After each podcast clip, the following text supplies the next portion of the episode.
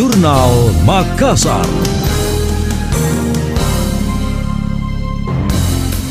Wali Kota Makassar Dani Pemanto mengaku menunggu arahan pemerintah pusat mengenai ketentuan mudik lebaran Idul Fitri bagi aparatur sipil negara ASN. Dia mengatakan kebijakan yang diambil mempertimbangkan kondisi COVID-19 di mana saat ini penyebaran sudah terkendali. Selain itu, tren kasus terkonfirmasi positif telah menurun signifikan. Sepekan terakhir hanya berkisar 5 kasus per hari. Angka ini jauh dibanding saat puncak pandemi hingga ribuan kasus baru per hari. Dani mengakui opsi masyarakat bisa melaksanakan mudik agar bisa bisa berkumpul bersama keluarga, namun di sisi lain pengaturan tetap dibutuhkan untuk meminimalkan resiko penyebaran virus corona. Saya kira persoalan kebijakan mudik kita tunggu kebijakan nasional. Tapi alhamdulillah pantauan selama seminggu ini dipantau bahwa kondisi COVID menurun.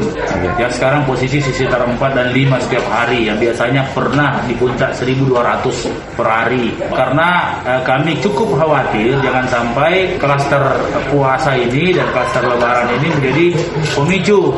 Nah, tapi alhamdulillah sehingga hari ketujuh ini uh, kondisi COVID di Makassar uh, uh, sangat baik, sangat kondusif.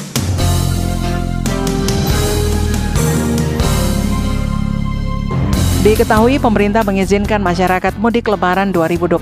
Bagi masyarakat yang ingin mudik harus sudah melakukan vaksinasi COVID-19 lengkap dan vaksinasi booster sebagai syarat perjalanan. Ini akan menjadi tahun pertama dibolehkannya mudik di tengah pandemi virus corona. Sebelumnya pada lebaran 2020 dan 2021 lalu pemerintah melarang mudik.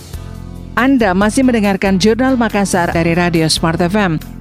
Pemerintah Kota Makassar menyiapkan anggaran sebesar 60 miliar rupiah untuk kebutuhan tunjangan hari raya THR. Kepala Badan Pengelolaan Keuangan dan Aset Daerah BPKAD Makassar, Muhammad Dahlan menyampaikan hal itu saat ditemui. Dia mengatakan dana tersebut bakal dibagikan ke aparatur sipil negara ASN. Besaran yang diterima dianggap tidak jauh berbeda dari tahun sebelumnya, di mana nominalnya sebesar satu kali gaji. Dahlan menambahkan pada prinsipnya anggaran telah siap mengenai pencairan pihak pihaknya belum bisa memastikan. Sejauh ini masih menunggu mekanisme dari pemerintah pusat. Baru kita, kita upayakan nanti mungkin satu minggu sebelum lebaran lah. Lebaran ya. Iya, iya satu bulan gaji. Kalau itu kita lihat dulu anunya, uh, nanti oh, iya. PP-nya kan belum diturun PP-nya. Iya. Kita lihat dulu bagaimana. Tapi kayaknya pasti tidak beda-beda dengan tahun dengan lalu. tahun lalu. Angkanya sekitar 50. 50 sampai 60 miliar.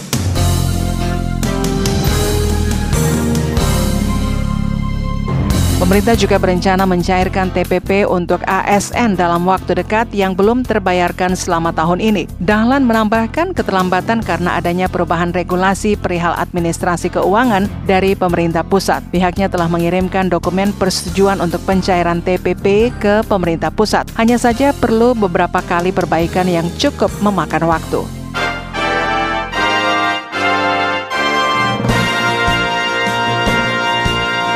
Demikian tadi, Jurnal Makassar.